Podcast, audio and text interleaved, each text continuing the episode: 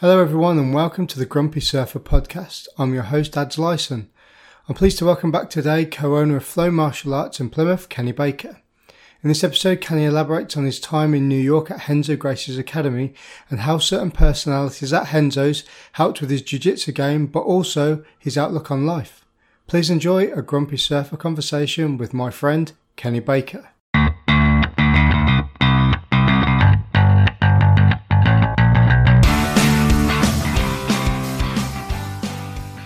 Kenny Baker, welcome back. Hi, mate. How How's it going? Yeah, good. Yeah. Hopefully, get it right this time. Yeah, microphones are closer. We're set up. We've had a little brief now, Yeah. so we're all squared away. Nice, nice. Hopefully, no uh, alarms or drilling. How's your little one? She's good, man. Um, someone said today. I didn't realise she's she's now nearly four weeks old. She it was the fourth of July. Well, three weeks, three and a bit. But yeah, she's good. Um, yeah, it's all good, man. I've got uh, three girls now. Are you So- going to be one of those parents that tells the age of their kids by the weeks until they're like 10? I don't know the date of births on anybody in my house Yeah. except for my oldest, and the only reason I know is because it's exactly in the middle of the year, fifteenth of June. But you can't get the 4th of July wrong. It's American and I can't get the Fourth of July wrong either. Um, so yeah, so I have to buy her a MAGA hat each year. I'm sure that'll go down well, especially if you have a little trip to America as well. She'll probably get glassed or something. so yeah, mate, it's all good. It's um, I, it's funny. I like all day. All my days are in the gym, so all days with males and all evenings with with the girls. Yeah, sounds about right. Balance right there. Yeah, how's the gym going? You started to get set up a little bit we now for are back. planning on uh, opening on the third, uh, a week after everyone else.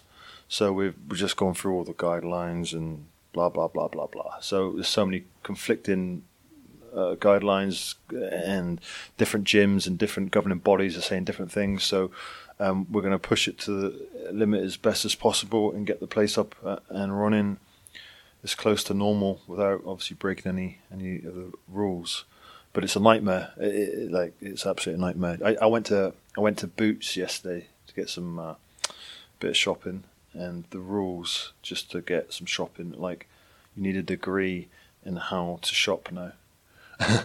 like you know, stay to the left, stand on one leg, close left eye, you know, and you, you'll all be safe. It's I, it's not sustainable. I just can't see it being sustainable with day to day life, stress, busy. I think it's just made it a little bit more weirder, hasn't it? Because before, where like you know, if you went shopping, you had the one-way system, you had your two-meter gap, and people were scared about Yeah. that. But now it's just, even though it's calmed down quite a lot, it's kind of made it even more. I don't know what's the word. People are more paranoid about yeah, stuff. definitely. And you know, the more things you have to think and worry about, the more mistakes you make anyway. So it's like I'm do I'm walking down the wrong way, and it's like you know what, it's just a load of things to make it look like somebody's trying. That- That's how it feels to me. I, I hate it. I Yeah. absolutely just I can't stand it, mate. And, you, know, you know, off off line, I, I, it's just I don't like authority anyway. So. Um, it's, it's just, and it, it also feels a lot of like uh, a little, a little, a little bit too late. You know what I mean? We spoke about this last time. It's just trying things now, but putting masks on, it's like now, whatever. Yeah, the Chinese and Like some people need masks, like like like you know yourself. I think a mask would suit you. Well, I've got bad breath, so it would actually really help with that. yeah, the Chinese and the East, the, the the Easterners have been doing it for donkey's years. You know, walking around not not purely because of like, um, you know, spreading viruses Well, and pollution, stuff, don't but, yeah, pollution and stuff like that. Yeah, it's like in Italy. Like most of the deaths were in a, a couple of cities where it was like the, some of the worst polluted cities in the world. Yeah, but also the reason why a lot of there were a lot of deaths, especially the elderly, is because it's not like here where our, our parents get old, throw them in a home. Yeah, yeah, get they they live with them. They live with them, don't They they? live they, Yeah. they live in a family unit. And even then, though, now now they're even saying about how um, they they they didn't do their numbers correctly and they weren't marked down correctly. Oh, mate, it's just a it's a clusterfuck. Let's be honest. Yeah, well, it's kind of the same with us as well, though, isn't it? Yeah, We we we have no idea. yeah. I'm I not just- going to go into that though because I'm not into politics and I don't really look No, at numbers. I just don't like being told what to do, man. It's been a life thing, you know. Well, I, Do you know what I used to really hate? My mum always laughs about it, but like in school, I'd always be like in trouble because you'd have to put your hand up if you wanted to go to the toilet. Right. I fucking hated that. Did you? Oh, like what, did you do? Just piss yourself? yeah, uh, yeah, showed them. Yeah. yeah. Stick that to the man. Oh man, I just I don't know. It's just some weird inbuilt mechanism. I just don't like. If someone like I I've lost jobs in the past where you know I've worked in a supermarket and stuff when I was younger, and manager come up and say, "Move that, move that," and it's like because you didn't ask, because you told me, I just either wouldn't do it or I'd end up having an argument with them. It's like I don't know. Just there's no there's no reason why you can't be polite. We're like, oi, you, move that over there, please. yes, oi, dickhead, move that, please. Like, yeah, no Well, worries. at least he said dickhead. Uh, I, mate, I just really don't like rude people. I, I've figured that out, which is weird because I'm probably one of the rudest people I know. yeah, but you're kind of similar to me where you've got sarcasm that, roll, that, that rules your uh, mannerisms and uh, Yeah, people accept that, I think. yeah, And Yeah. if they don't, fuck them. yeah. fuck them, literally. So yeah, mate, um, all is good. Just looking to get back to normal, and I, I just, um, I don't know how long it's going to go on for these rules. I think by the time we set all these rules in place, I think three weeks, four weeks later, it's going to change again. So it's like you, we got to spend out money on so many things now. We're going to get these like laser thermometers and all this stuff, and it's like it's a lot of money. Um, for them to change it in three weeks' time, it's just I don't know. I just want to get back to normal, and I think everybody else does. And you know, everybody was screaming and shouting. This this wasn't the thing they thought it was. You know, people are going to die by the masses. I was expecting. You ever seen Walking Dead? I was expecting something like that. I've been preparing for that my whole life. Do you know what? Right, I said to uh, I said to my uh, I said to my wife that um, all these people that have died, all these thousands of people, give it a couple of weeks, they'll be coming out of them graves, and then there's going to be the Yeah. zombie apocalypse. Yeah. Then then I'd respect it. yeah, fair one. I've been planning my apocalypse stuff for like for years. I've got like a, a, a list of people that I'd have in my tribe. Right. You're not in it. Yeah, I live too far away. To be, I would be the opposing tribe that would come down need- and rape and pillage. Yeah, podcast won't work in the apocalypse. What about like a Do little a radio. coke, a, a coke can with a string? They're like the Morse code, Yeah. the Morse code version. I tell you what, I, I, I um, it's kind of come across my feed is uh, I've got a friend that owns a um, I just stopped listening. That you had a friend. yeah. Okay, let's say I've got an acquaintance. I have an acquaintance uh, that owns a pub in Exmouth called the uh, called the Grapevine. Uh, a guy Yeah. called um, Ollie Bainbridge, and he's got his own brewery that's in the pub. Right. And basically, he's his pub is on the corner of like the Exmouth Strand, and um, then you know you're not allowed to drink inside the pub, but so you have to drink outside even now? in public houses. Yeah. I didn't know that. So he hasn't got an outside facility, Right. so he's been asking the council if they can use the outside bit on the strand. So the the actual main square of Exmouth is split into two council jurisdictions: the East Devon District Council and Devon District Council. Yeah. So they've applied to one of them. They said yes. However, it wasn't their land. So then the East Devon District Council have come along, along with the police who I, I don't get it. I need to speak to them about it. But the way I the, the way I've kind of got it is they put a um, a complaint in saying that they didn't like the idea of it, but then they've turned around to him and said that they didn't put a complaint in when they did. And now because they've illegally put a, like a little cordoned area off with some seating and stuff out the front, East Devon District Council have fined them five hundred pounds, so charged them one hundred and twenty-five pound um, for two days that they've been illegally out there, along with another bar that's adjacent, and now they're making it really, really difficult for them to to even trade. And these are the people that are saying we're supporting local Yeah, businesses. yeah, it's going to help the economy, isn't it, mate? They're fucking dickheads. That like, what are you doing? What are you doing? I, I, I don't get it, and, and I find it. How the, the, the like people, and I don't get it, but I have some good friends who, who are very good uh, with, with economy and stuff, and it's like that that's everything. without the economy, we have nothing. You know, like the NHS and all the things we we're trying to protect. Without an economy, there, there there's going to be none of that.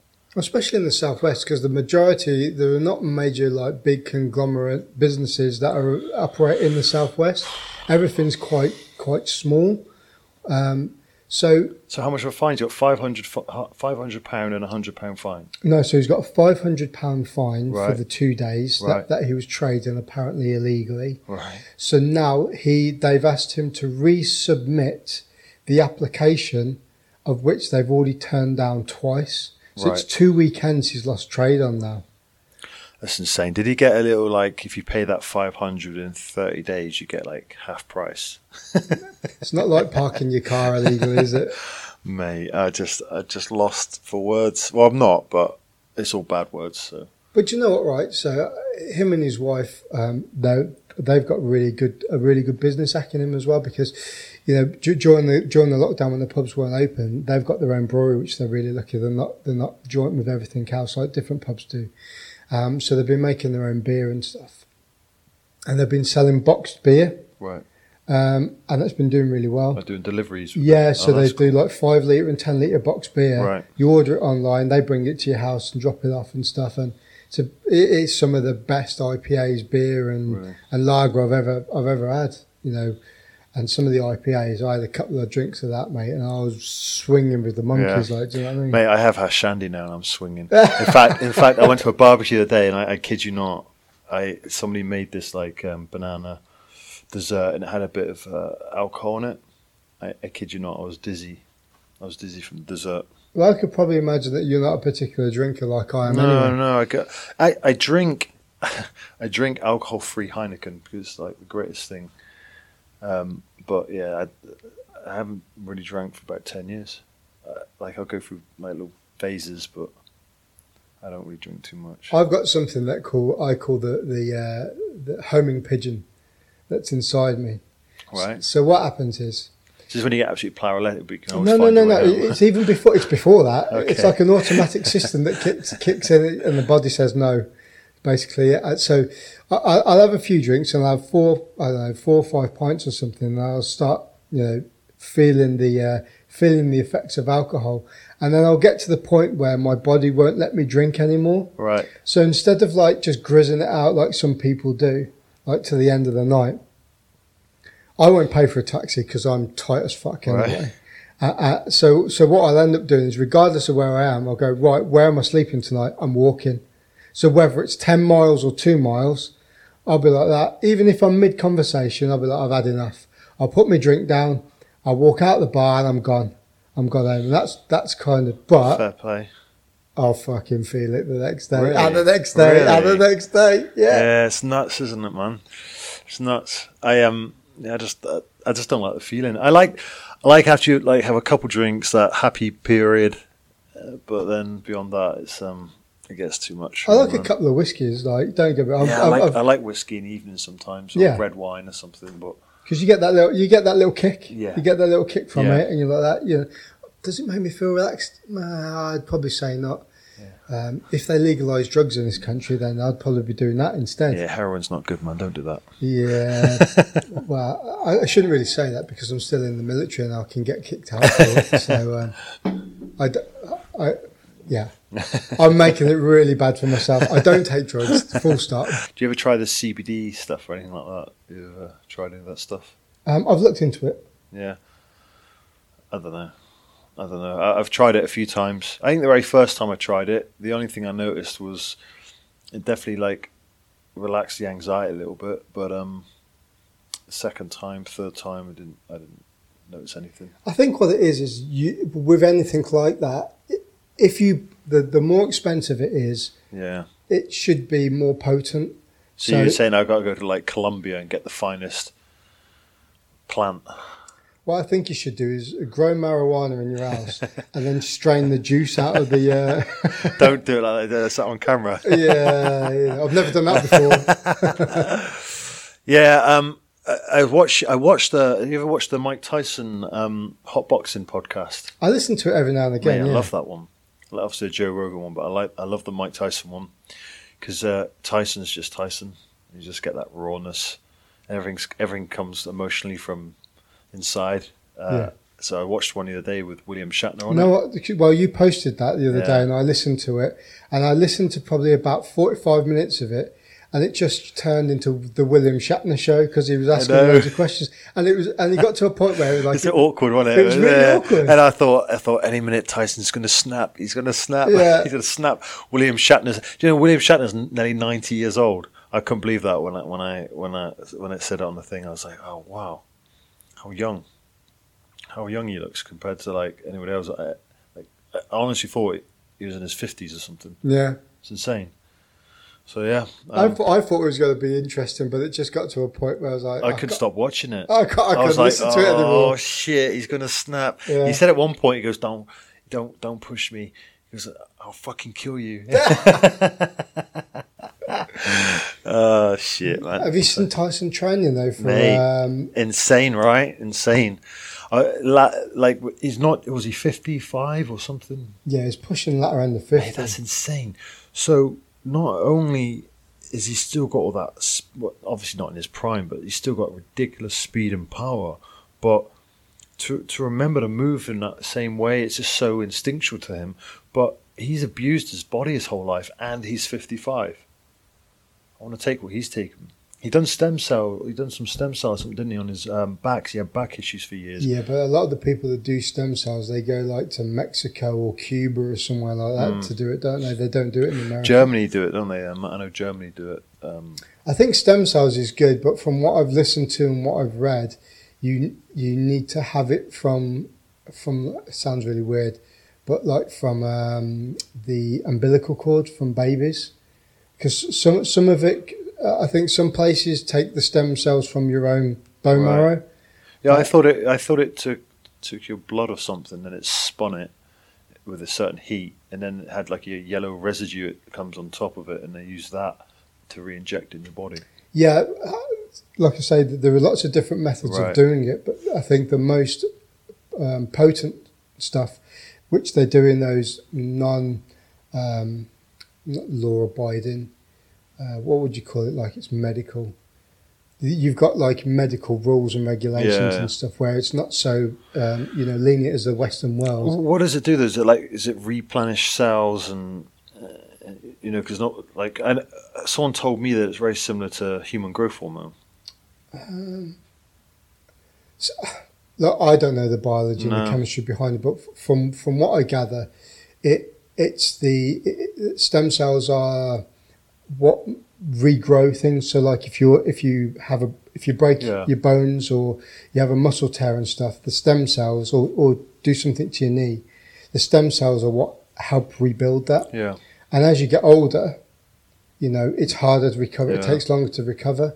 So when they inject like stem cells from an umbilical cord, for instance, with, within hours, why didn't you tell me this like three weeks ago? well, unless you've got sixty, seventy thousand dollars, and then fly to Cuba to go and get it injected. Well, I could have just like like when Liz was in labour, I could have sorted it out then, couldn't I? didn't you bite the umbilical cord like I did, pulling it like like Ace Ventura, pulling it out and like ripping it apart?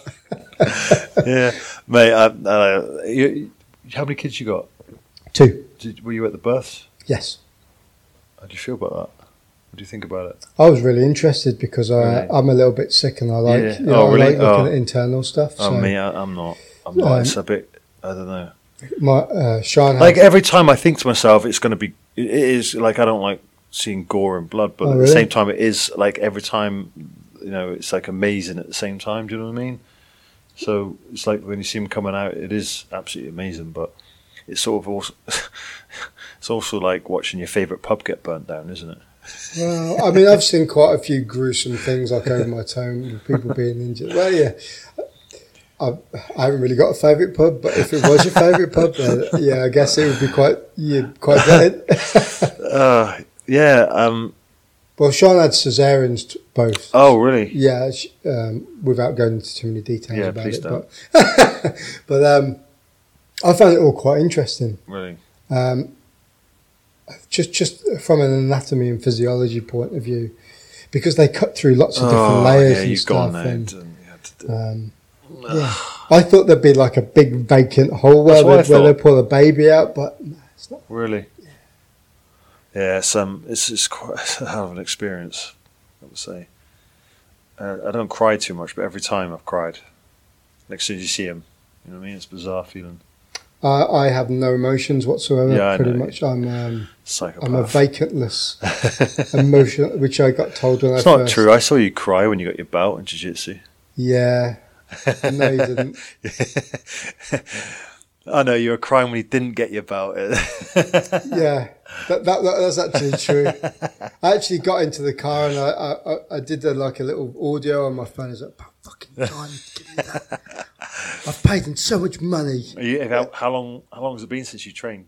Four months. So set the seventeenth of April, uh, March. So I've tr- trained. I've trained probably t- t- two or three times since, and honestly, mate, I feel like I'm not in the same body. Yeah, it's weird. It literally, I did, I and I, I've been training for like, well, jiu-jitsu just alone six, 15 years, and other martial arts before that. I just started doing a bit of striking again after like 10 years, and honestly, my brain still thinks it it's where it was. My body's just not reacting. It, li- it literally feel like I'm in a different body, and my and I'm 10 paces behind the reactions of what I want to do, and I feel flat-footed and. It's horrible. It's I- horrible. Getting older, it, it sucks, man. I used to do a bit of boxing like back when I was sort of like 16, 17. Uh, an old um, a guy called Randolph. Tur- um, no, Dick. He's called Dickie Turpin, but his his his brother was Randolph Turpin, who Right. won the lightweight. I'm going to call it boxing bout Right. from one of the the younger, like older day Sugar Ray Leonards Right. um, and his his brother owned a uh, boxing gym in in Warwick, Right. um, and I and I went there a few times, and you know my hands got a little bit faster and stuff. My point being, I'm going digressing a little bit here. When I came to do, just like you say now, when I came to do a little bit of bad work, and I was really good on the speedball, Yeah. I started punching that about two years ago, and I was like, that I was about, I might as well have just like headbutted it because that's how good it was. Yeah. Like I was always better at striking than I ever was at grappling. That was my base originally. Yeah. For years, and then obviously I got obsessed with the whole grappling over the last 10, 15 years. But yeah, it didn't feel good, so I, I left a little bit sad that day. But um, even even in jiu-jitsu, it's like uh, just feel out of shape. It's funny. I feel soft. I think because all the muscles, the little muscles and things you use in grappling, and then uh, you've not used them for three, four months, they just start to go a bit soft and unused. And Well, it's conditioning, isn't it? Yeah. I mean, anyone that's going to go back to training, whether it's jiu-jitsu, grappling, wrestling, or something like that, whatever whatever you do, uh, as soon as you get back onto the mat and you do a little bit of live sparring, you're going to feel like you're going to Yeah. have been in a car crash. thing is, as you get older, though, you start to put these doubts in your head, like, "Oh, it's because I'm getting older and all this stuff." You know what I mean? It's you start putting those weird doubts in your head. But um, Well, I don't know. I think that's down to, to your own your your own mental space. Really, I mean, what I'm I'm 39 this year, I'm 39. I'm 40 in September. so you're a year older. Mm. So You look a lot older than me, though. no, I doubt it. Uh, I, I, I use coconut oil and moisturiser Coconut oil. every every I. CBD, man. MCT's in my skin, son. Coconut oil. Uh, you're Gives them such hair, a, look at uh, that. See, a yeah, I've had yeah. the same receding line. I've said this before. Same receding line for like twenty years. Ah, you look like a surfer, though. You look like a uh, yeah. If you could crossbreed a, a military guy with a with a surfer, which is the two opposite ends of the spectrum, it's you. It's amazing. I tell you what, right? I bet Point Point Break's your favourite film. no, Yeah, okay. no, no, it's not. It's uh, Gone with the Wind. Is it? No, It's banned no, now, isn't it? I don't think I've got a favourite film. It's racist that film, isn't it? Gone with the Wind. Uh, okay, I, I, I'll edit that out then. Certainly don't want to get Uh. neg- negative feedback. Do I? Oh mate, that's the don't. Let's not go down that route either. No, we're not going to Please don't. um, Please don't. yeah, I don't like getting hate mail. No, I do. I do. It Makes me feel wanted. It's showing personal preference, really, isn't it?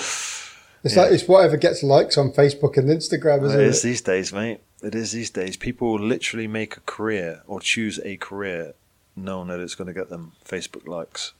Yeah, that's insane. I'm not going to do that. Do you know all like all the people I know, like so many people, like that they, they, I can literally live their lives for them by watching their Facebook or Instagram live feed. Like, like how are they living when every second they're videoing what they're doing? I just don't get it But you know why they do that? because they're lonely. No. they, they didn't get hugged enough. I guarantee you, I'm not going to, I'll put a percentage out there. I'd say 90% of people that put things positively uh, about themselves, look what I'm doing, I'm so happy, I'm so amazing, I'm doing this, I'm doing that. They're that. not really. They're not really. No. It, it's it's all a, it's all a cover. It's funny. I, I always say people seem to uh, generally act the act the opposite to how they are. So you see, like some people are really cocky or, or confident, or like they're normally the people that are dying inside, and then you have the other people that are just like quiet, silent, but they're comfortable. You know what I mean? They're, they're killers. but people seem to act very different. Like some people just act as fake confidence, but you can see it's because they're trying to hide something. They're trying to hide their insecurities. But then other people just they're so like I'll use Gunny as an example. He's quite a quiet, laid back guy, but he's like super confident with himself. You know what I mean? It's interesting. I yeah, but you're right. I think I think um, so many people are at it. I just I I haven't got the time. Like even before social media and stuff, I went on holiday. Like if you're with a girlfriend or whatever, they'd, they'd want to take photos of everything. I've never been that person. I find it boring. Like I've met and done so many cool things like in my life that, but I've never got any photos or videos to show for it. I just at the time I was just too busy enjoying it to to want to take a photo. Well, I, I find it really weird. So you know, we were just talking about before there. You know, go, going to watch you know MMA fight, UFC, what whatever it is. You go you go there sometimes, or I don't know any sort of live event. Let's say. The majority of people have got their phones out videoing it, Yeah, but they've paid their money to go and watch it. yeah. So I don't really get that. No. Do you, you, you ever have you ever gone to like a concert or something and videoed it and then sat back home and watched it on your? Do you know It's what I like, mean? it's like back in the in, in the early nineties when um, when video cameras came out, home videos, yeah, and and like your dad or whatever or, or your mum or whoever it is has got this camera with a VHS in and they're going around the video. Oh, how are you doing? Oh, that's a good Christmas Yeah. present. You know, "H- how's your Christmas been? And you're like, oh, we're going to watch this back later. And you watch it back. It's like watch, looking at somebody else's holiday photos. Yes, mate, You're that's like the that, worst, I isn't don't it? give a fuck. But uh, no, it's like uh, you ever seen that? Is it Ricky Gervais when he's talking about like how you know when he's working, like there's a new person on the set that day, and they, they come up, they're trying to be his best friend, and they're like, oh, how's, how's it going? Yeah, yeah, good. And he's like busy, he's trying to ignore him, and he says they always got to show you a photo of their kids, and he's like, you got to like you know you got to pay attention a little bit. So you take the photo, and you're like. Yeah, wow, she's beautiful. Yeah, very good. And give it back. But no one wants to see that. No, but he said you got to do the right time. He said because you, you can't just be like, yeah, yeah, yeah, that's fine, that's great, it's a nice picture. But then if you do it too long, oh man, look at that.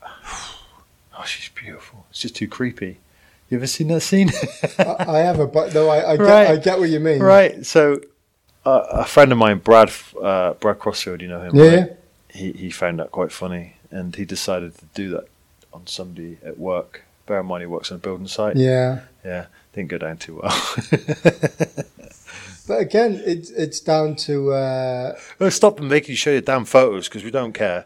Yeah. I don't care about your holiday. I don't care about your anything. Well, it's like you saying there. You've got two kids, haven't you? I could have just go, oh yeah, I have. Yeah. Do you want to see a Yeah, photo? yeah. And then you don't. You go, nah, but you're right. Yeah, it's just awkward. It's just, uh, but the people living their lives through their Instagram and that, I just, I don't know, man. It's just bizarre. I just don't get it. But it's we are, we are from a different generation. well, I, I think. I, We're, I think ni- we're 90s, aren't we? We're 90s kids, really. I think we're really lucky because we've grown up where we were, the generation, right? we were we were the tail end of the generation that didn't have a TV and all Yeah. that sort of thing. We used to go out and play and stuff, but then as like entertainment and TVs and you know um, electronics and uh, and and technology moved on, we moved with it. Hmm. So like Nintendo came out, better TVs came out, radio got better, CDs came out, mini discs. Remember mini discs? God, Jesus, that, that didn't last long, did it? No, but it was a fad like Blu-ray and Blu-ray, um, what was the other one? Well, just like HD um, DVDs and stuff. And now you can't buy DVDs and HD because everything's downloaded. Uh, Technology has moved on so you imagine quickly. like the VHS when you used to have to, or a tape when you had to fast forward it to the, to the bit you wanted to. My my mum, we, we had a VHS uh, video player in our house, and in my mum and dad's room, they had like a really really old silver like Kenwood TV, and it had a Betamax video player. So if anyone doesn't know what a Betamax is, it's a smaller version of VHS, but it's like Blu-ray, where no one really gave a fuck about it. Do you know what I liked? Do you know what I liked about all that old technology? When it wasn't working properly, a good bang would sort it out. You can't do that straight. now. You can't do it now. It just doesn't work. But yeah, um, so yeah, people in their, their lives, man, on, on Facebook. I do like seeing a good train crash on Facebook. Though. I do. I, there's a lot of junk on there though. There's a lot of people that Oh, I post post those. most of it. Yeah, you're one of those people that just scroll past. or like you've got the little icon on the side that says hide, hide Kenny Baker. Yeah, yeah, it's gone. I wonder how many people have hid me but don't want to delete me. Only because they want the next belt, right? Well, it's not like you can see whether they've hid you or deleted you, is it? Uh, but um, yeah, man, get back to training soon, and hopefully we'll all be back to normal, and we can all take the piss out of each other in, in, on the mats. Yeah, That's what life's about. it certainly is. Uh, right, so let's have a little bit of a focus on New York. So, um, just explain reasons why you went out to New York. Did you focus on going to Renzo's first? Did you go somewhere else? Why did you go there? Uh, well, I, w- I went to Renzo's because um, I, I think I said last time Gunny came back and he was on the next level then. So in my little head, I'm like, wow, what are they doing at Renzo's? so that's how I know. Like looking outside of yourself isn't really the answer. But um, I went out there, um, and it was just really the the depth, um, the the depth of knowledge that they have, and and a wide variety of of coaches and training bodies. Um, so a lot of schools you'll go to and they have the coach, whoever, but a lot of the students are very similar. They move the same or whatever. Renzo's isn't like that. They have quite a diverse type of student. I mean, because you have different coaches. You've got Hens himself, obviously. You've got John Danaher. You've got, at the time, Daniel Gracie, Igor Gracie. They, they all got different styles and they all have their own little, um, I guess, followers, students um, prefer their style. Um, for me, I just lapped it all up, um, loved it all. Um, but it was more just work ethic and training. I mean, I I didn't talk about them last time actually, but um, when I was out there, so I was staying in Harlem um, when I first went out there for a bit, um, and Renzo put me up for a place for a while actually, um, but the the landlord ended up um, selling the place or something, so I ended up moving to Harlem, staying out there for I don't know a month. Um, Is this when you first got out there? yeah, uh, well, about a month after. So I stayed at the place that Renzo had, um, but then they sold the place. So I ended up just staying at some place in Harlem, like some hostel, for about a month. And then, um, what a shithole. Uh, but, but most definitely like um, an experience living there. Uh, and then I, I try to avoid staying there because I didn't know I didn't know anything about New York really. I just thought New York's New York. Obviously, I, I was in my head from the films, the Bronx. Don't go there. Um, but then someone said to me like, "It's all changed now." So I just went to Harlem, but it's um, yeah, it's not the safest of places, I guess you could put it. But I would try and stay at the hostel. I'd leave in the mornings and then just spend all day out, and then I wouldn't get back there till like 11, 12 at night.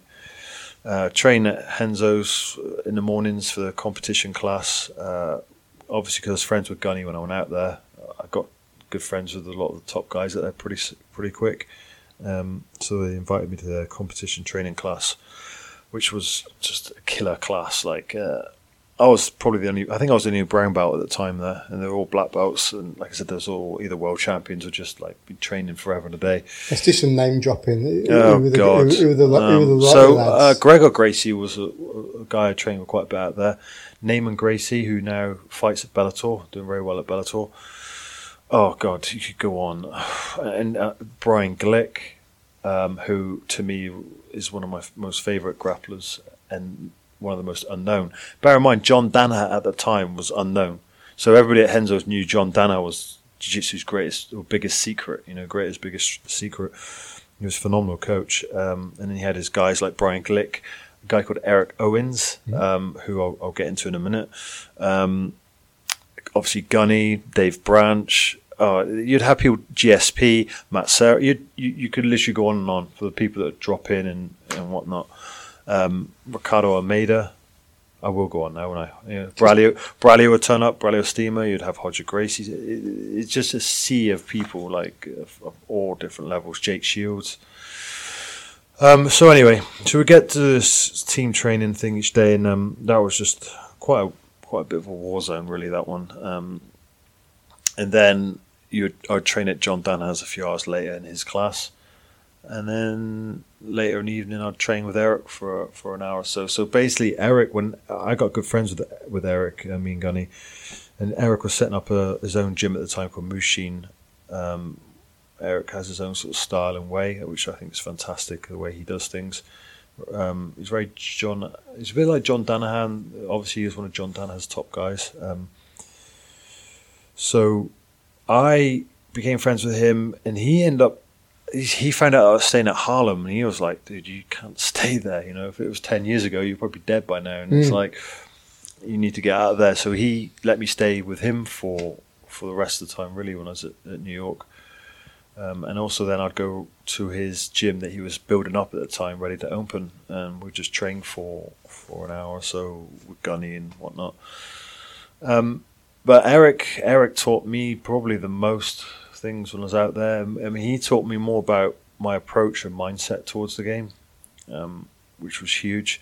So, one of the biggest revelations, or two, the biggest, one of the two biggest revelations I had in my game was um, really learning how and what fighting's about, how, how and what training's about. Um, so we all see it as like two people going at it, 100%, Rocky film, stronger, faster, harder type attitude. Um, and it, that that really isn't what fighting's about. It's actually the art of fighting is it's not fighting. You know, it's this Bruce Lee stuff. You know, um, Mike Tyson spoke about it actually on his podcast, which I found very interesting. Yeah. Um, I how can I explain it? So basically, I was always having good battles with some of the guys in the competition class. Um, they were they were more you know, they were black belts or whatever at the time, but I always have pretty good guard retention. They would start trying to pass my guard, but it'd be such hard sessions every every day. It'd be like you know a platoon, a scene out of platoon. You know, some guys out limping, yeah. carrying his brother on his shoulder. There'd be injuries and whatnot because everybody's just going hard all the time at each other. And uh, after uh, a couple months of that kind of training, and then obviously John's class and, and training with Eric, it, it it started to wear on you that you'd have to wake up every morning and have this battle because it just weigh your body down. Um, so it got to the point where it was, it was, getting tough, and I and I actually said to Eric about this, and um, I was just like, oh man, I said I'm getting a bit fed up with just grafting in that session every day. I said because it would time me out for the rest of the day as well. So all the other classes I was doing, I wasn't really getting much out of it. So I had a lot, a lot of chats with Eric every evening. We would chat, and you know, Eric can talk quite quite a lot, um, but it was like always really insightful the stuff you would talk about. And um, one of the biggest things, a long conversation, but the biggest thing he, he, sort of told me, the crux of it was learn to enjoy the bad times. Um, you need to learn to let go of the shit when you're trying to train and, and stuff, even in fighting. What does that mean? So what was happening in the class, somebody was trying to pass my guard, and I'd fight Hail Mary to try and stop them passing, and eventually they might pass, and then I was tired out, and I just like sort of fade away, die, whatever. And he was talking about how you need to learn to okay, so this guy wants to pass you, and I won't name drop, but this, you know this guy wants to pass you so much. Let him, let him pass. That's the time to turn off. He said, especially in training. He said, what's going to happen? He passes your guard. You let up in side control mount I was like, yeah. He said, well, then what happens? I said, then I got to try and escape. He goes, yeah, is that not part of the game? You've got not, you've not got to learn that. You've not got to ever be there, so so you how learn how to deal with those situations as well. And I was like, oh, yeah, it's like it's part of the game. It's like stop trying to stick to one thing and, and learn to enjoy. If you can learn to enjoy escaping bad positions, you learn to enjoy that. You become a dangerous guy because you just become a learning a learning sponge. He said so. He said the next day. He said when you go and train, he said go train in that class. Don't not train in it. Go train. But the second that that tempo gets turned up on you, he said that's the time. Just just turn off. He said the biggest thing to focus on is just to relax. Make sure your breathing's on point, which I'll get to the breathing thing in a minute and, and, and see what, what happens. He said, once you get your breathing and things all online, you, you'll start to see things in slow motion. I was like, yeah, of course. Anyway, next day comes, I come into the class, I end up pairing up this guy that I always had these battles with, and he started passing, he was going at it, and I was like trying to fight to stop him passing my guard. And I just, I suddenly remembered what, what Eric said, you know, and I was like, oh, fuck, I'm just going to relax. I'm just going to turn off, not just go floppy, but I'm going to turn this pace right down to like 40%, Mm-hmm. 30%, and just try to hold the right positions with my frames and whatnot. Anyway, so he's trying to pass, and I turned off, and then he sort of passed me. But as he passed me, I just sort of saw, like, wait, he, left his hip away from me there. And as he done that, I just brought my knee into my chest. And I was like, and I, I recovered my guard back like almost inst- instantaneously. It's like, and then I sort of like just kept that going, and I suddenly started. Really, it was like a light bulb moment that this whole time I've been battling this guy just so hard to stop him doing what he wants to do. It's like you've not, you've been so tunnel visioned on this that you've not relaxed to see all the things that are going on around you. You're not you're not reading mistakes. If you're not breathing correctly, and you, if you're not relaxed, you're not breathing correctly, and obviously we were talking last time. If you're not breathing correctly, you're not you're not working in an efficient state.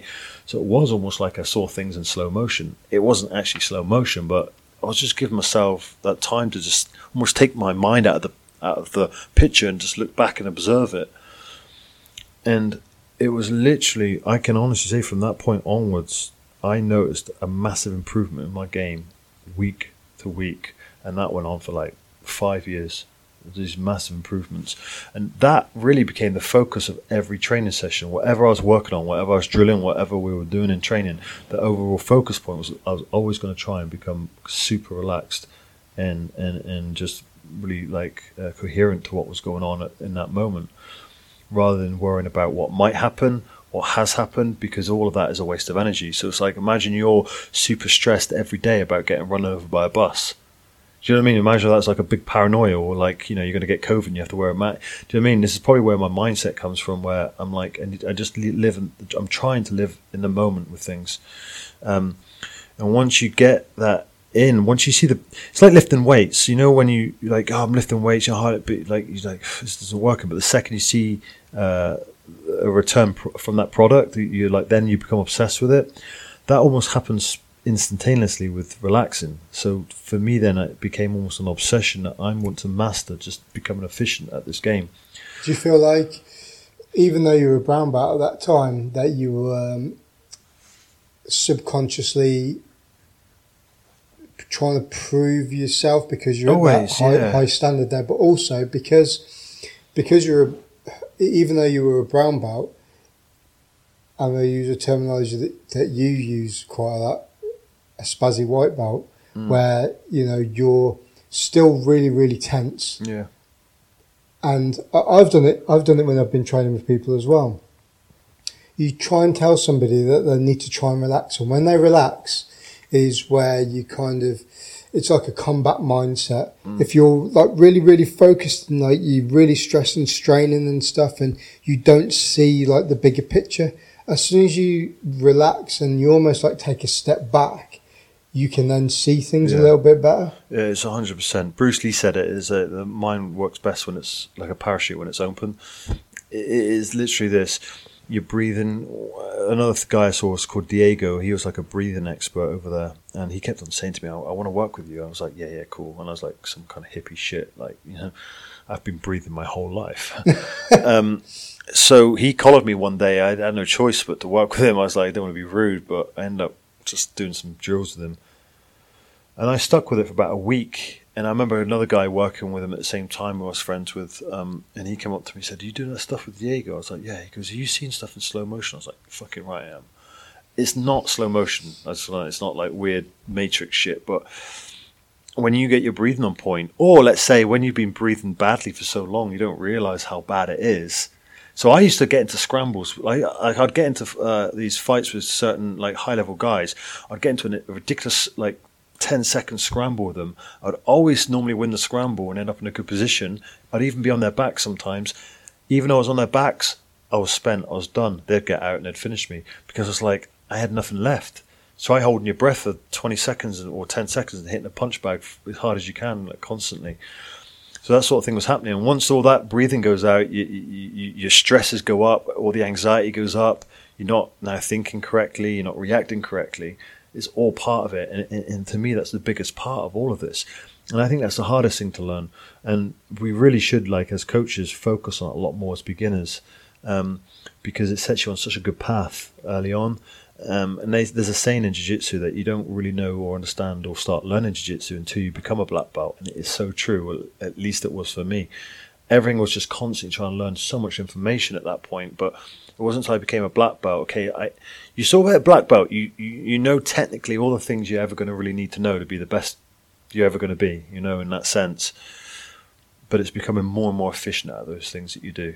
Like so, you try to do the same things you do, become super efficient. So it really, I think, is a especially when you get to a purple belt now. It's purple belt levels quite high these days. It's like they need to really start focusing on just the efficiency, and that's breathing, relaxing. Mm. That's to me why why slow rolling is so important because it teaches you to just be in a complete relaxed state where you can focus on your breathing, you can focus on just purely your techniques and your positions, your form, without that ego being involved, without your attributes being involved. You throw it all to the side.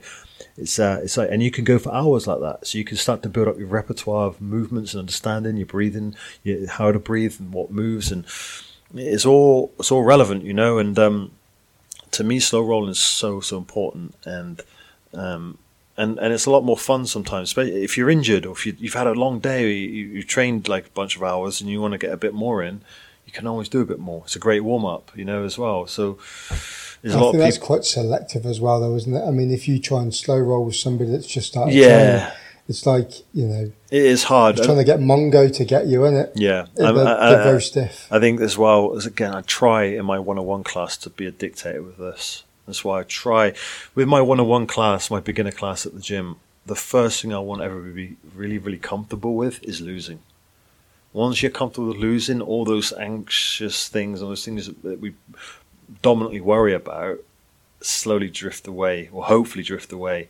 Again, it's about getting them on the right mindset early on. It's also a learning thing as well because, uh, you know, like anything you try and learn brand new, you don't understand the concepts or the principles all, behind everything, and um, and you know until you get to a point where you just click, mm-hmm.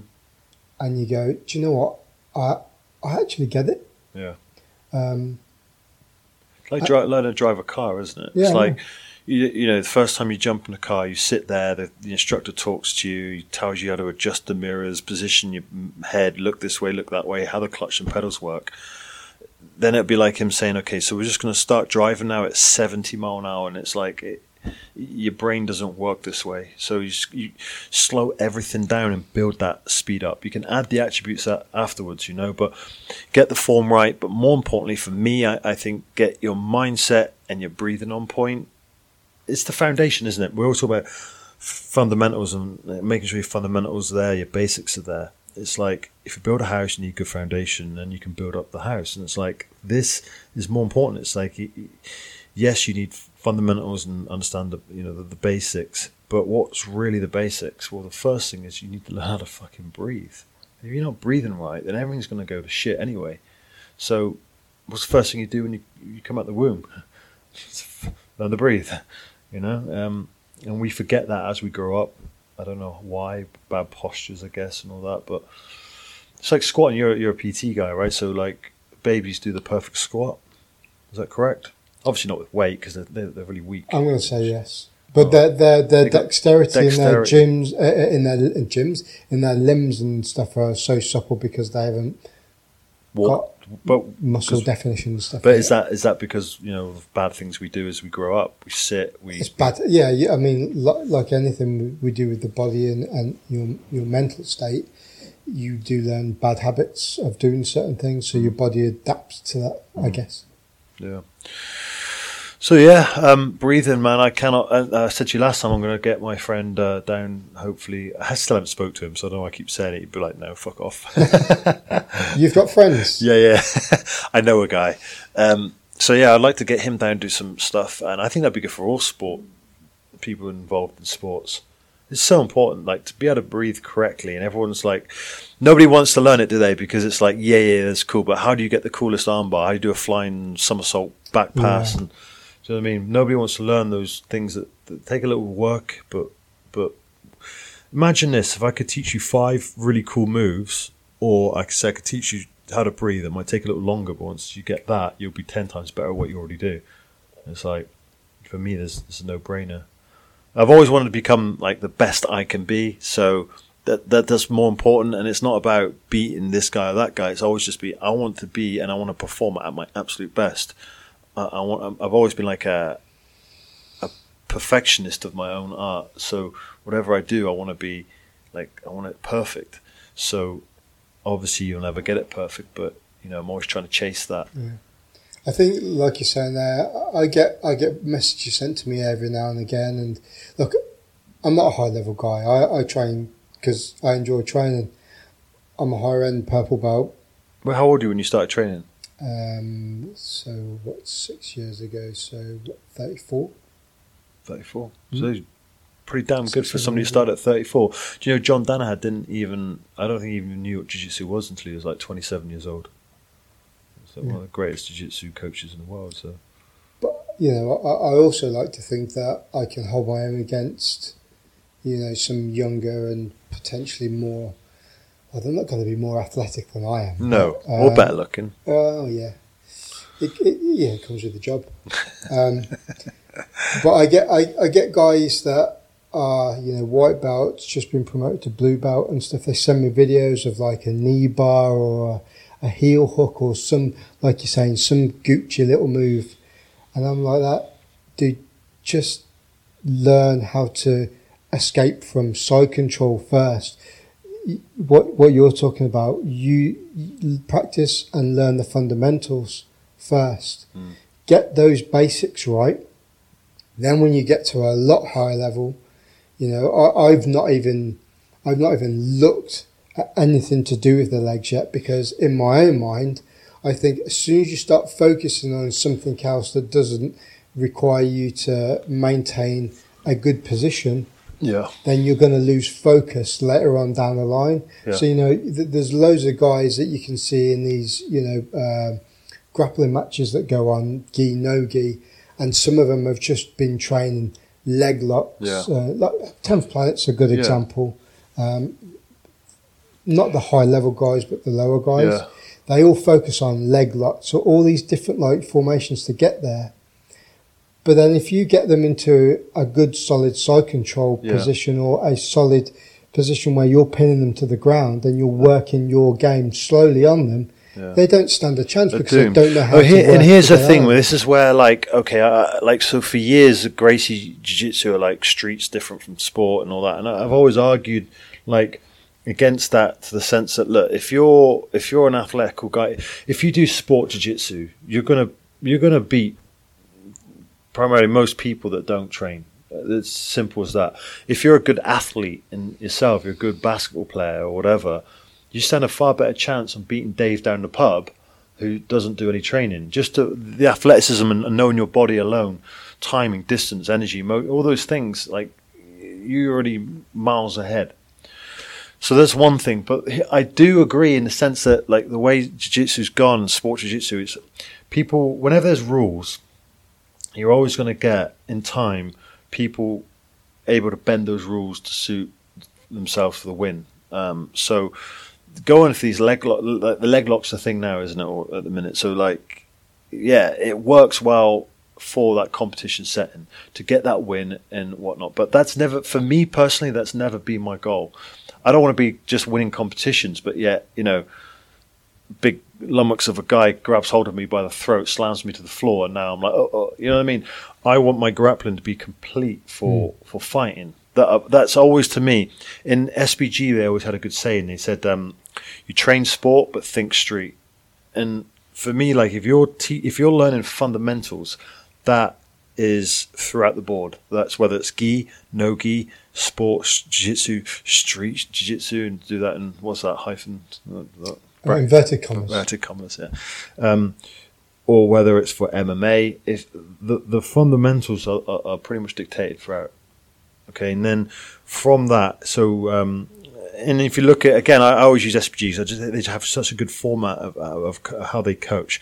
So in SBG, they have you would talk about your base, your posture, and then your your pressure, and then your possibilities. They have a new one. That they talk about connection now, but just keeping it to how it originally how, how I used to learn it was you know, no, and this for, translates throughout all sports, not even just fighting. But you need a good base. So if you think about a, a picture of a, a tree in the ground, um, and then obviously its roots are into the into the ground, that's the base. So if you don't have that base, then the tree's going to topple over. So if that the roots it topples over, and then you talk about the the, the posture. So it'd be like the trunk of the tree. So if that's crooked or bent and there's a chink in that armor, you know, gust of wind can take that out. It needs to be in a good, solid position to hold itself well. And then you talk about the um, the branches on the tree. So that's like, um, uh, so you got your base, your posture, you know, that's sort of like your pressure. That's your balance. So you know where to put your, the right kind of pressure, where how to balance yourself. So that's the like to me that's how the fundamentals, all the delivery of every technique should be taught with that in mind. And then you obviously then have all the um, the leaves on the tree. So that's your possibilities. That's all your different techniques. You got endless different techniques. You can't learn all those techniques. It's just too many. And if you try to learn it from that end, and then you're trying to compete with somebody or trying to fight, it's like you're just going to turn off. So if you get the first part right and then just learn a couple of those possibilities, you know, you start to build up your own chain of things, Mm. but you're always delivering it with good fundamentals. Um, and that's throughout the board. I mean, I mean, you try boxing and st- stood on one leg. You, you know, instantly you're not going to have a good base, then you're not going to be as efficient. So people don't train with understanding those fundamentals. They're always trying to catch up with their their attributes. Are always trying to catch up with themselves. So you know, if my balance isn't great or my posture's not great, um, or, or you know, my base isn't good, I'm going to use attributes to make up for that. Does that make sense? So straight away now, I have to uh, be stronger. I have to be faster. Um, you know, even my breathing's out. Okay, then then I've got I'm, I'm, I'm not I'm not fit enough. You know, I've got to I've got to work harder. I've got to lift more. And then what do you get that, that, that still doesn't work for them? You know, not everybody's born genetically gifted. So uh, what does what do people do? They cheat. They start taking steroids or whatever to get that edge. But if you get everything else right in the first place, that, that that's how you're going to become the best of you. Um, and that's what you need to focus on, in my opinion, throughout sports. Um, it's hard though, isn't it? Because like everybody wants to learn the, the latest, coolest thing. So we're going back to like street uh, sport jiu-jitsu. It's it's great. Yeah, you learn great leg locks and all that, but it's a lot harder when you're getting punched in the face. Well, you know?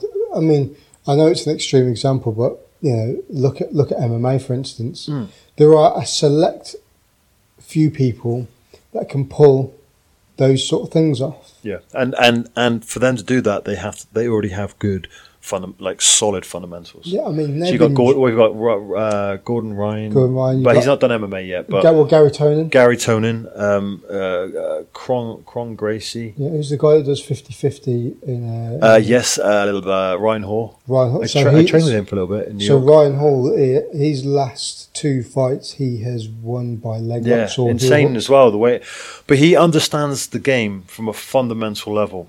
And and the thing is, you need to put the hours in on that. You need to then, you know, if you're a good jiu-jitsu player, you see it in the old days. The guys just wore the gis, and then after time, they started to realize that it wasn't working so well. The grips weren't there because you know you get sweaty and all that. So then, like Henzel was really, I think, in my head, one of the early guys. He he wouldn't wear the gi for training, and you learn different grips, different ways to control things. Yeah. Um, but still, the fundamental is, you know, you, somebody's in your closed guard. One of the things you want to do is break their posture. So with a gi on, you'd use a grip off the cloth. In no gi, you don't have that. You might have to control the head. But the fundamental is still like break the posture. The possibility is, do I use a grip or do I control his head? Yeah. So you can take the once you've got the fundamentals, you can take that and go down whatever route you want to specialize in. Do you want to be an amazing gi player or a no gi player or whatever? But there is shortcuts. I mean, like Berimbolo leg locks. There's shortcuts for like a, a, a white or a blue belt to then maybe do well. But in the long term, I don't I, I don't believe it pays off for you. Uh, you need to be focusing on those fundamentals, in my opinion. So yeah, um, I think if you focus on those things later on down the line, you're gonna you got there's going to be some sort of failings. There's going to be some holes, and then what happens is the insecurities come in. Then, so like you're used to winning blue and purple belt, but then suddenly fundamentally people are getting better at brown, and you haven't focused on certain things. It's like what's going to happen is that you, two things is like one, your your your efficiency's go out the window, so you're going to start panicking and getting anxious. But your insecurities come into play. Then your ego is going to come into play. Are you able to then pull yourself back? Because what's going to happen is you, if you're a good brown belt, or you've been doing well and you got to brown belt, but now there's some fundamental holes where you're getting exposed. You've got to go back to training with a bunch of blue belts and you've got to now throw away all the things that you're winning with, you know, all these like cool leg locks and whatnot, and you've mm-hmm. got to go back to learning some basics. That means allowing some of these blue belts to mount and, pat- and side control you. So you've got to let go of your ego there. So if you've not been training in that method early on, with that having that good mindset of training is different from fighting, that then is, is, is another problem again. And I see that a lot with guys that get good early, but then they sort of stop getting good because you know they don't want they see people starting to catch them up or people blowing smoke up their ass and then they they, they don't want to let go of what what's what's made them you know they forget what's made them good and they hold on to their ego. If you use your analogy you know with the SBG mindset of you know you've got the tree trunk you've got the the branches and the leaves when do you ever see leaves grow first on a tree? Exactly. Yeah yeah exactly. I tell you, who's an, I one of the best people. I think there's two actually, uh, two people. I think Gun Gunnar Nelson um, has some of the best fundamentals. Like, if his game, even even like eight eight nine years ago when he was like competing in ADCC and, and when he first came on the scene and, and, and fighting and stuff, but his game is very simplistic, really. In the sense that like his fundamentals are solid. Like, he has ridiculously good like base and his posture and all that is, but technically he hasn't got like an arsenal of endless techniques. It's quite simplistic, very similar to Roger Gracie. It's different games, but very similar in, in that sense. And that's what, keep, if you notice, they're very calm when they're fighting. Yeah. Because they're not overthinking, they're not overanalyzing, they're just reacting. They know their game, they know their hold. Whatever. If, if Gunny knows that his posture and his base is better than the next guy, all the sweeps you're trying on him, you can't knock him out of his base then then this guy, other guy's throwing 50 moves at him to try and sweep him, but he only has to hold his base, and he's very good at that. The other guy's going to tire out within seconds. You know, it's not it's not going to be long, and then he's all calm. And if you add MMA to that and punching, where he's like staying on top of you, and he's able to land that shot, crack, boom. And then you, you, oh my god, oh the stress comes in, you try to move, and you scramble, and crack, boom. Another one comes in, then a little fake, oh, little stress come in, boom, crack neck. It's like that that's hard to deal with. That's really really hard to deal with. Yeah, yeah, no, I get it. Um, I haven't got the time of the day to start even thinking about start practicing all that stuff. No, don't. It's not good for you. it's not good for your looks, mum. Yeah. And you, you know, with your modelling career, you can't risk it anyway. Yeah, I think my my ears give it away a bit. So yeah, um, New York, mate, was uh, I learned a lot of things there. Didn't get good there, but I learned a lot there and brought it home with me and, and put it to use and built myself up over the next couple of years, getting good. You got any decent stories? oh my god, I got there's probably loads, but uh, what would you what would you the, talk about? A couple of defining moments or mm. um, that happened because what you there for? What twelve months? Twelve months, um, and then it was literally really a lot of this came about really in the last two months of me being there. These chats with Eric. That so Eric saying, "Learn to enjoy the bad times." It was a long, it was a whole night of conversation, but it came down to learn to enjoy the, and what we just talked about. That was the light bulb moment for me. Not only did now I stopped striking for like, I didn't strike for about five years at that point. So when I went back to uh, boxing and, and, and stand up, you know, a bit of MMA, my striking instantly because I already trained that mindset with jiu-jitsu a couple of years now. My my striking went ten times better because suddenly I was relaxed and there was heated moments and I was again, just putting that same kind of process through um, as I was standing, and, and, and again, my striking just started each week, bump, bump, bump, getting better and better and better. Um, so I try to apply that to most things that I do. The only thing I can't apply it to is my day to day life, driving stuff like that. I literally just I could snap at any moment. I, I can't stand like the stress of normal life. But if I can master that, I think I'd be in a far better place. But uh, I'm aware of it. I'm aware of it. You'd be a guru then, wouldn't you? I would be, yeah, like Yoda or something. Yeah, you'd yeah, be like, sh- what's that program that? Oh my god, what's the guy that uh, he had loads of followers in India and then moved to America? oh yeah, I watched that, and then, he, he bought some land, isn't Bought he? some land in what is it like? uh, Arizona uh, or no, uh, something? Oregon. Oregon, yeah. Oregon, yeah. And then uh, they they built this massive. You, it was you that told me about it. That's Yeah, why I watched it. I can't remember what it's called now. Oh, what's that? Yeah, he's a like, right culty guy, wasn't he? And then um, even now, but even now, some of the people that survived that and got out of that, they still just talk really highly of him. Yeah. it's weird, isn't it? I want a cult. Can I build a cult against COVID and mask wearing weirdos? you could do, but you'd actually have to speak sense, and people would like you as well. Uh, I, can't, I can't do it then, can I? Do you know what? I was talking the other day, like, I, I sort of see the people like see horrible people in life, and then I always look at all sorts of things in life, and I, I, I sort of try to take away what what's sort of amazing. Even bad people and bad things, there's still something always amazing about them. Not amazing as in they're great people, but amazing how they do certain things Yeah. and have that power. You look at like cult leaders and things like that. The power to like there was one where he got them to kill themselves, right? I forgot forget what this one this was. They, they he another guy moved out somewhere and then you know done like a mass like suicide thing. Okay.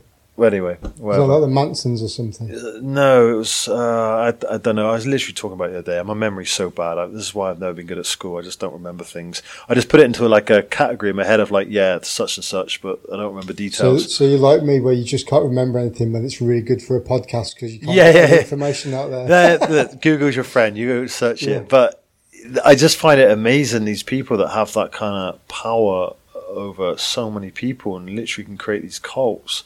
Like it's, like I find it fascinating. Like that that one person can have that much like mind control over someone else. Well, it's just being able to manipulate people and understand.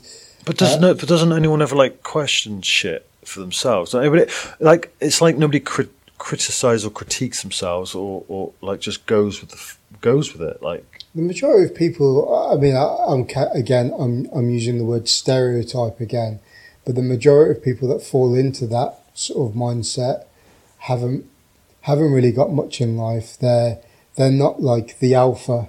They're not confident in themselves, and they're looking for even a role model or are you- someone is to that follow. your to- way of telling me that I'm an alpha?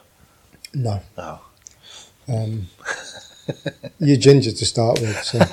it's actually uh, it's Hawaiian oak. Is it? Yeah, Yeah. Viking blonde. Mahogany. Essence of mahogany. It's just for the record, I'm not ginger. Um, it's the light in here that's doing it. Yeah, I, I find it fascinating. It's like um, as well. Do you know, like in World War Two with Hitler, and do you think like that everybody in Germany was like a, a Nazi? Or do you reckon it's like a small group that had so much power? Or I don't know You- much about it, you- but I just think about I it. I think you've got to, you've got to look at it. Let Let's look at it. Go back to like school, and you've got your groups. You've got you're always going to have somebody that's like the leader of that group, and people are going to follow him. If that that guy says, "Right, we're gonna we're gonna go and bash Smudge at lunchtime," if one of those kids in that group turns around and goes, "No, I'm not doing that. they it's not become right," bullied, right? They become they then become the outsider. Hmm. So if you look at that as sort of like a dictatorship, of which it was, they did not want to be seen as the people that are the are the outsiders because then they would be cast aside or killed over there. or killed.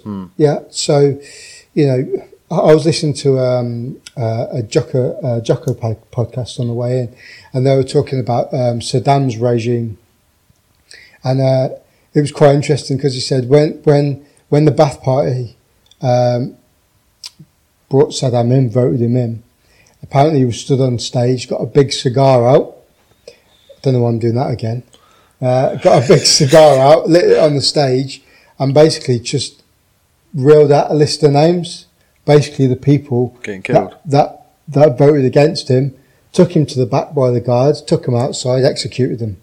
Wow. So you, you you're talking you're talking about the same sort of thing. Wow. So you know, if you want, to, you could use that for a- a- any form of walk of life, any sort of like modern day society.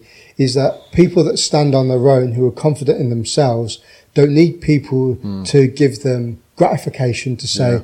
you know, we need to do this together because I'm telling you to do it. I've, I've, I mean, I'm not saying I'm perfect, but I've never been like that. I've been part of a group where people want to follow these these other people. I've never been like that. I've like, Yeah. yeah, I like the idea I've that. Always. I want to go and do that yeah. I've always done my own thing at school. Like everybody was always doing their thing, but like in groups, and we're doing it. And like if I wanted to go, I, I, like I played snooker and pool a lot when I was younger, so like I always loved doing that. So, and then obviously karate and stuff. And I've always just done my own thing, and not been a loner, but I've I've always wanted to do what I've wanted to do. Um, never smoked or anything like that. I, I tell lie, I tried it once. I was thirteen. I was like, I tried it. I was like, that's disgusting. Why would you do that? And then, you know, I've never been a. I don't have like a lot of friends in that sense where I hang, like friends in I hang out with a lot of people and stuff. I have my family and I do my own little thing, and I'm quite a. mm, What's the word? Just like to do my private things, you know. Yeah, um, but but again, you know, going back to going back to what you're talking about, there is there are some people that are not like that. They're not self confident. They're not self assured. They have to be around other people to to to get um, feedback from from Yeah. them. Whereas, like you or I, we could go and live in the wilderness somewhere. As long as you had Wi-Fi. Fair one. Well, you know, you've got Elon Musk now with satellites in the sky, so you could have. You never know. Um, but you know, you could go out and live in the wilderness, and you could not be bothered about what other people are doing. You could easily go and do that. But there are some people that literally could not do that because they have not I mean, got the I, I like being around. Uh, I like, I guess, because all my days are around people, but I do like being around people sometimes. But then there's a point where I just have an instant. It's like you, like when you're saying about your drinking, I have an instant. Boom. Okay, I'm done now, and I just need to get away from everyone. And There's, then, a, there's a guy I know like that. yeah, It's, it's, it's, it's amazing what he does. He's a quite a quirky character anyway. And um, you'd be talking to him about something, and if he got bored, he would literally just turn around and walk off. Like literally, would just turn around and walk off. Oh, man. And it's amazing. it's like that. Yeah, I'm, I'm bored of you now. See that? Oh, that's brilliant. yeah, I mean, some of my like the times I'm like I love, love my, my happiest actually is when I'm at the gym. You just got the guys, you know, left on the mat at the end. You know, the you know the guy, the certain guys, and like the building site kind of guys, and we're just all ripping into each other. That, that, I love that. You know what I mean? Um, the banter between the guys at the gym. Uh, to me, that's the best thing Yeah. and and just I don't know. Is that a British thing? I don't know, but like that. Ever since I was a kid, I love it. Like um, always bunch of guys and just find the weakest guy in the group or whoever breaks the first, and then we, we attack, and then then we'll jump onto someone else, and you know, just that. I love that that, that We stuff. got you. It's a bit of a form of bonding, I guess, isn't it? Yeah. For sure. Like uh, some people, some people look at that and think, "What the hell's wrong with these guys?" and take offence to it. But to me, it's like it's really good bonding. That I like. I like all that kind of stuff. Well, you talking about packs and stuff like that, but that that's literally what it what, what it is. You've got you you know I mean uh, surfing surfing again, and that's why I was talking about in the last podcast. It's so good with the transition because it's very similar.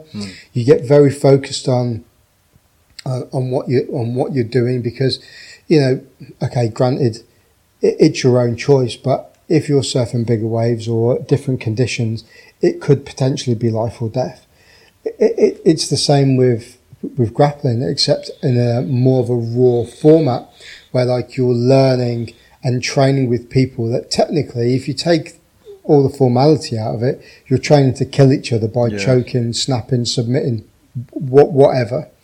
You know, at the end of the day, the whole aim and purpose of it, whether it's self defense or not, is you could technically kill someone. Yeah. You hold a choke long Well, enough. especially first start training, when you're getting choked, you don't recognise anything. Like your body sort of doesn't really recognise. Oh, this is just fun. It's like it just just recognises that you're choking. That's why you get those panic taps Yeah. and, and stuff. Isn't but it? a raw, but at a raw level, at a raw pack level, you know that is that is what the common bond is. The common bond is that you're training together and at the end of it, you've got so you've got that commonality there, and that's why you probably find that at the very end is because you know everybody that trains with you has some form of something in common with you. And I, I don't think there seems to be much of that left in normal life or modern life anymore. Is it? Everyone's like working, busy, office, a lot of office type jobs and stuff. But like, I think a lot of the camaraderies. I mean, I, I learned a lot when I left. I, I learned more when I left school in the first couple of years, like working on building sites about people and. You know, you first. I don't know if you're work. You've always Oh, been- worked, yeah. Okay, so like you know how it is when you're younger, you're the you're the brunt of all the jokes, and you, you everyone's just ripping on you, Yeah. and you can handle it or not. But obviously, at start, you take it personal, and you get butt hurt, and you, you you get shitty or whatnot. But in the end, you realise what it's all about. And then once you become a little older, then the new guy comes in. It's like a right of way, almost like a rite of passage. But mm, yeah. you learn a lot, and I can tell, I can tell at the gym and a lot of people now when like I start joking and ripping them, but you can tell the people that haven't been used to that. No. Um, people that have not been in, like, I say, the army or building sites, or in, like even like rugby teams and stuff like that. You get a lot of it, and it's you can tell when someone's just, you know, I guess left school, gone into an office job or something like that, and they don't know how to take it. You really can see it, and they've taken it personal, or whatever. And it's like, again, I think this is such a good. I think it's really important for men, especially men, to deal with this because it's like it really helps us helps you learn to read between the lines, the context. Does that make sense? I think uh, I think what you're talking about there is okay. Yeah, we have whether you're male or female or, or whatever. Um, you you've got this natural sense that that's there, and if you if you don't if you don't grasp it, It's almost like training it, isn't it? To learn Yeah. when somebody means something or doesn't. Like, like you know, I, there used to be a when I used to go to the to the to the building site, there'd be a foreman, and every morning you'd go in there, and you'd be quite a, an aggressive kind of guy. You'd walk in, you get, and you'd go, "Morning, you." It's C U N T, right? Every time, but it's like you you originally like, what the hell is your fucking problem? But you realise that's his way, that's his thing. I used to come into work sometimes. I used to work in the office with people, and my common greeting was "All right, Bellends." Yeah. Uh, and and uh, I'm not going to mention his name. So I, I rang somebody up once, and uh, I, I got on with him quite well. Well, I thought thought I did, and uh, I phoned him phoned him up. I said, "All right, Bellend," and uh, he's like, "Hello," and uh, I was like, "Yeah, such and such. How's it going?" He's like, "Yeah, yeah, good." And I talked to him about what I was going to talk to him about. Next morning at seven thirty in the morning when I was getting changed, I got a phone call. He goes, uh, "Ads, did you did you really mean I was a bellend when you Oh, phoned me up the other day?" Like, "That no, I was just messing about." But that's kind of what you're talking exactly, about, right? Exactly. but uh, but I've also been on the flip side of that as well, where I've kind of like it's no no sort of like j- joke or whatever, but people go, "You don't really do much anyway." Sometimes I take offence to that. Yeah, yeah, Other yeah. other times I don't. I know they're messing about, Yeah, I do, mate. and it's pretty much true. Yeah, no, that's that's, that's, that's that hid- hidden guilt, isn't it? It's like, yeah, Yeah. I know I don't do anything really, man. Yeah. But does everybody know I'm doing it? Yeah, man. They, Yeah, they know you're yeah, it. yeah. Yeah. Um, but it's like um, I love all that stuff, and I think it's really important. I, I do it all the time to the guys. It's like I want that, especially in my gym. I want that like uh, that vibe where people can relax a little bit more with each other and say what they want. Like if I go offline for a few days, just for three days, I'll be getting messages people saying you're right, or okay. I remember over Christmas, I decided for for the week, or have ten days, whatever. I wasn't going to reply or answer to face like business stuff. Mhm. So take that ten days off, or whatever it was. Um, so obviously got a few messages through, and it was like because I didn't reply to him. About two days later, it's send me a message. Have I done something to offend you or upset you, mate? You haven't replied. I'm like, but I made it clear to everyone like I'm not going to reply for ten days. So it's like it's, people like that that that just haven't been around. Like they can't read between lines a little bit sometimes. You got to spell it out from, uh, especially like a lot of the young kids now that come to the gym they've come straight out of like say from university and go there. I, it does amuse me. I do get a little bit of a I funny I know you do make people feel very awkward sometimes. I get I get extreme comfort in uncomfortable, awkward situations. I don't know why. It is quite funny, but uh, yeah, the the uh, the reactions that you get sometimes are like, "Oh man, just don't just don't do it," because all you're going to do is dig yourself a bigger hole. It's going to get worse. It's the cringy awkwardness. It's like it's this to me that I don't know why I got some six kind of six sense of humour there, but yeah, it's uh can't wait to get back to it though, mate. And uh, hopefully everybody else too. Can't, uh, when I went out shopping a couple of weeks ago and I saw the shops and cafes back open, uh, it's such a good feeling to see people like getting back to normal and, and the economy getting back into things and people hopefully surviving through this financially. Like you know, that's that to me is the biggest thing. I hope people's businesses don't go under too bad. You know, um, people work hard, man, and I'm a big believer in um, you know the capitalism and, and, and working your butt off for things. You know, it's uh, I was taught that from a young age, and I think I'll, I'll teach my kids. You want something, you go out and work for it. You're not going to be a fucking victim in life. My youngest, my oldest daughter, um, when she was one, was diagnosed with juvenile arthritis. Long story, but it killed me at the time because she's in quite a bad way. And like as a father, you, you feel hopeless. And I'm the only thing I've ever felt like I was good at is you know I could protect my kids or I can protect things, and and I just couldn't do it. And I took a lot of blame for that at the time, and sort of affected me quite a bit. But I remember like her mum was always quite like, poor you, you know, it's not fair sort of thing. I didn't want that for her. So obviously, me and her mum are, uh, aren't together anymore, but I was always aware of this. So I tried to be more the other way. So I remember when I got with Liz, I remember when we first met with uh, with Liz, me and Maya and stuff, and we were walking along, and I remember Maya fell over. She had some toys. She was only like I don't know how I can't remember six, seven at the time. She falls over, and I'm she uh, starts crying a little bit. And I'm just like sort of shimmying over my foot. Come on, get up! So being a little idiot, like you know. And I remember Liz about a year year later say, "I used to think you were like quite strict and mean with her in that way, like like sort of heartless." You know, she fell over and.